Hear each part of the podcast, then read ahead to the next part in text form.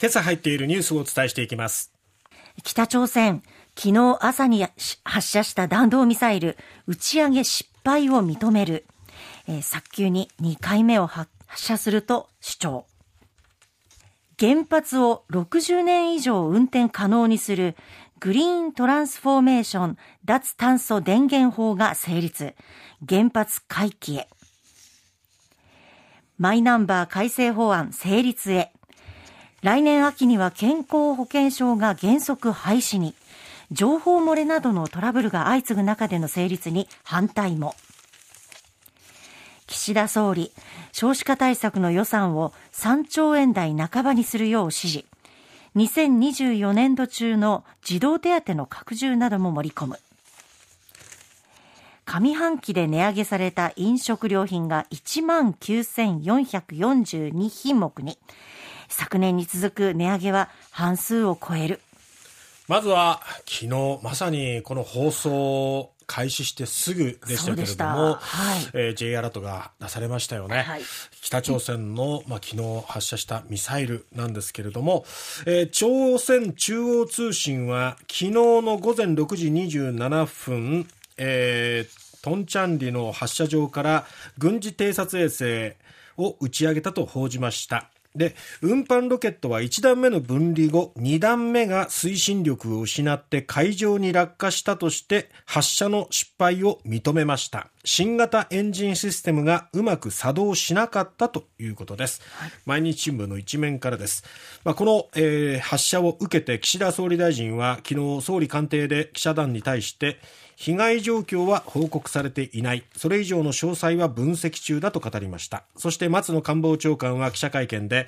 黄海上空、黄色い海と書いての黄海上空で消失し、宇宙空間への物体の投入はされていないと推定していると述べ、北京の大使館ルートを通じて北朝鮮に厳重抗議したと明らかにしました。はい、そして韓国軍の合同参謀本部は昨日、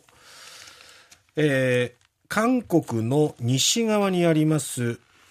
オチョンドという島の西方およそ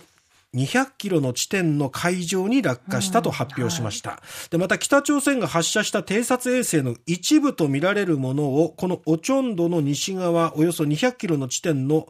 海の上で見つけて、うん、韓国軍が引き上げ作業を開始したとも明らかにしたということです。まあ、これによって今後、まあ、解析などを進めていくことでどういうものを作ろうとしていたのかっていうのが分かってくるのかなと思います。はい、えー、そして北朝鮮による人工衛星の打ち上げですけども、これはおよそ7年ぶりとなります。人工衛星であっても、ただ、まあ、弾道ミサイルと、まあ、技術的にはもう同じなので、はい、まあ、この発射っていうのは国連安保理決議の違反に当たります。まあ、日米韓は北朝鮮に対して自制を強く求めていたということなんですが北朝鮮としてはこのまあ日米韓の結びつき連携がどんどんどんどん強まっていくと、まあ、それに対して対抗措置をまた強めていっているっていう中でいかにアメリカなどの情報を得るかということで今回この軍事偵察衛星を打ち上げたと見られていくわけなんですけど、ただまあ北朝鮮の国内の経済状況なんか見ていると、もう本当にひどい状況のようですから、はい、そんな中でこうやってどんどんどんどん軍事力っていうのをね、に強化していっても、国民の反発っていうかね、ましてや失敗に終わってるから威厳を示すどころか、反発にもつながっていくんじゃないのかなというところです。えー、ただ、失敗を認めていますが、またさらなる次の打ち上げ、再打ち上げっていうところも見込んでいるでしょうから、まだまだ目が離せないということになります。はいさて、原発です。エネルギー関連の5つの法改正をまとめ、原発の60年を超える運転を可能にするグリーントランスフォーメーション脱炭素電源法が昨日参議院本会議で与党と日本維新の会、国民民主党などの賛成多数で可決、成立しました。